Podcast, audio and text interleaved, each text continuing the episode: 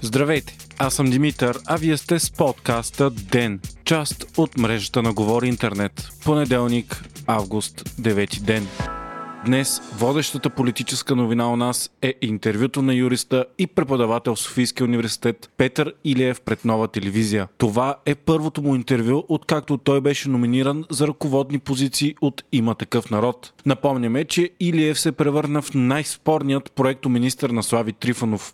В първият нереализиран кабинет на Николай Василев той беше номиниран за правосъден министър, после множество големи медии и политици обявиха, че той е подготвен за министър-председател председател, а накрая се оказа, че ще бъде министър на вътрешните работи и вице-премьер. Камилиев обаче има множество въпроси и критики. Първо, той до сега не е широко публично известен и не са ясни позициите му по множество въпроси. В миналото пък Илиев е бил външен консултант на БСП. Съмнение буди и факта, че той е почетен консул на Барбадос, една от най-популярните офшорни зони в света. Най-много обаче нашумя обвинението в плагяство към Петър Илиев. Днешното интервю с него предизвика широк отзвук, като впечатление направи поведението на Илиев, който беше видимо раздразнен, често повишаваше тон и говореше арогантно. Веднага се появиха множество коментари, които сравняваха маниера му с добре познатото поведение на висши кадри на ГЕРБ и ДПС. Илиев отново повтори вече популярни опорки на предишното правителство и обслужващите го медии. Той се обяви за жертва на задколисието, което разполагало от голям ресурс. Илиев не коментира по същество какви ще бъдат приоритетите му, ако стане външен министр,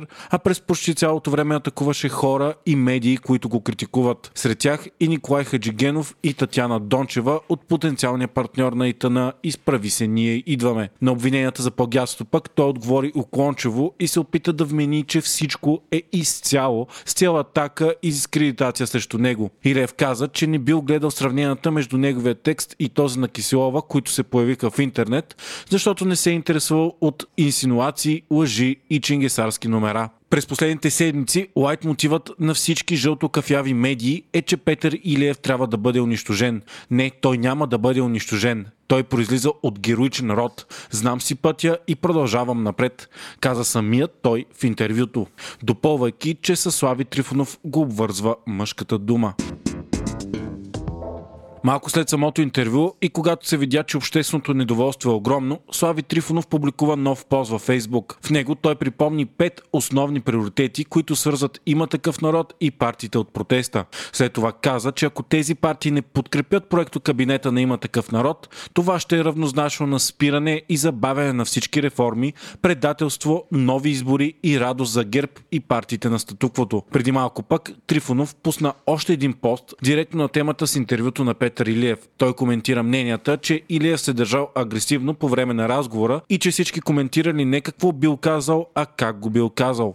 Трифонов припомни, че Илиев е преподавател по конституционно право, говори три езика, не е бил до сега във властта, не е участвал в обществени поръчки и не е предлагал Делян Пески за шеф на ДАНС. За сметка на това му бил направил впечатление на смел, отговорен, лоялен, добър баща и добър съпруг. Слави отново нападна двете протестни партии, а този път и БСП, като каза, че ще използват Петър Илиев за оправдания да не подкрепят правителството. Това било, защото те били играчи на статуквото и не може да приемат някой да им се бърка в така наречената политика. Към момента, макар да няма официално обявени позиции, по всичко личи, че двете коалиции на протеста изправи се БГ, ние идваме и Демократична България няма да подкрепят кабинета на има такъв народ. Той обаче все пак може да мине, ако бъде подкрепен от БСП. Партията обаче също дава смесени сигнали. И въпреки, че гласовете на БСП и има такъв народ не стигат, анализатори отбелязват, че отново всичко зависи от решението на ГЕРБ и ДПС. Вчера президентът Трумен Радев назначи с указ предложеният от служебното правителство за нов главен секретар на МВР Петър Тодоров. Днес вътрешният министр Бойко Рашков го представи пред медиите и обяви, че неговата задача е стриктно да спазва закона, да не служи на политически партии и да не стои зад главния прокурор. Тодоров е с дългогодишен стаж по всички етажи на системата на МВР. Междуправителствената експертна група по климатичните промени към ООН отправи възможно най-високото ниво на предупреждение към човечеството. Новият супермащабен доклад на групата затвърждава факта, че човешката дейност води до безпредседентни промени в климата на Земята, някои от които необратими. Докладът е изготвен от 200 автори и се базира на над 14 000 научни проучвания, а консултациите в него са одобрени от делегатите на 195 държави. Според доклада, през следващото десетилетие се очакват повече екстремни температури, наводнения и засушавания. Шефът на ООН определи докладът като червен код за човечеството. Учените твърдят, че все пак още не е късно да се избегне пълната катастрофа. Затова обаче са необходими моментални и решителни действия за рязко съкрещение на емисиите на парникови газове. В проучването се посочва, че Земята вече се е стоплила с 1,1 градуса по Целзий спрямо средните температури между 1850 и 1900 година. Сегашните темпове светът ще се стопли с между 1,5 и 2 градуса от прединдустриалната епоха, още между 2300 и 2035 година а това може да се окаже пагубно. Според учените, последното десетилетие е било по-горещо, от което и да е друго в последните 125 000 години. Докладът излеза на фона на невиждани от десетилетия пожари в почти всички краища на света. В последните седмици Гърция, Турция и Северна Македония са подложени на огромни огнища, които доведоха до щети за милиарди, евакуация на хиляди и десетки ранени и загинали. Миналата седмица пък двама български горски служители загинаха при гасенето на пожар край Сандански. Thank you. България завърши Олимпийските игри на 300 място по медали сред всички 205 държави взели участие. Това стана след като нашите спортисти взеха 6 медала, от които 3 златни. Всички спечелени медали са от жени. Участието ни завърши с исторически първи златен медал на Олимпийските игри в художествената гимнастика. Златните момичета се представиха блестящо и при ансамблите детронираха отбора на Русия, който доминира този спорт от Олимпийските игри в Атланта от 1996 до сега. Това доведе до много бурни реакции от страна на руснаците, които обвиниха журито в пристрастия и умишлено намаляне на точките на отбора им. Експерти обаче коментират, че победата на България е напълно заслужена. Представянето на България е едно от най-добрите за 21 век. По златни медали, то е най-силното от игрите през 2000-та насам, когато в Австралия нашите спортисти спечелиха 5 златни медала.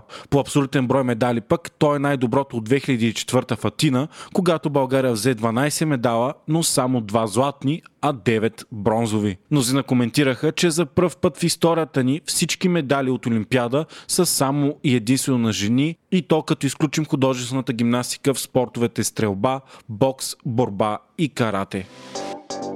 През уикендът светът на футбола беше шокиран от новината, че Лео Меси напуска Барселона. Смятаният за един от най-великите футболисти на всички времена прекара цялата си кариера в отбора, вкарвайки 672 гола, печелики всеки възможен трофей и ставайки носител на рекордните 7 златни топки.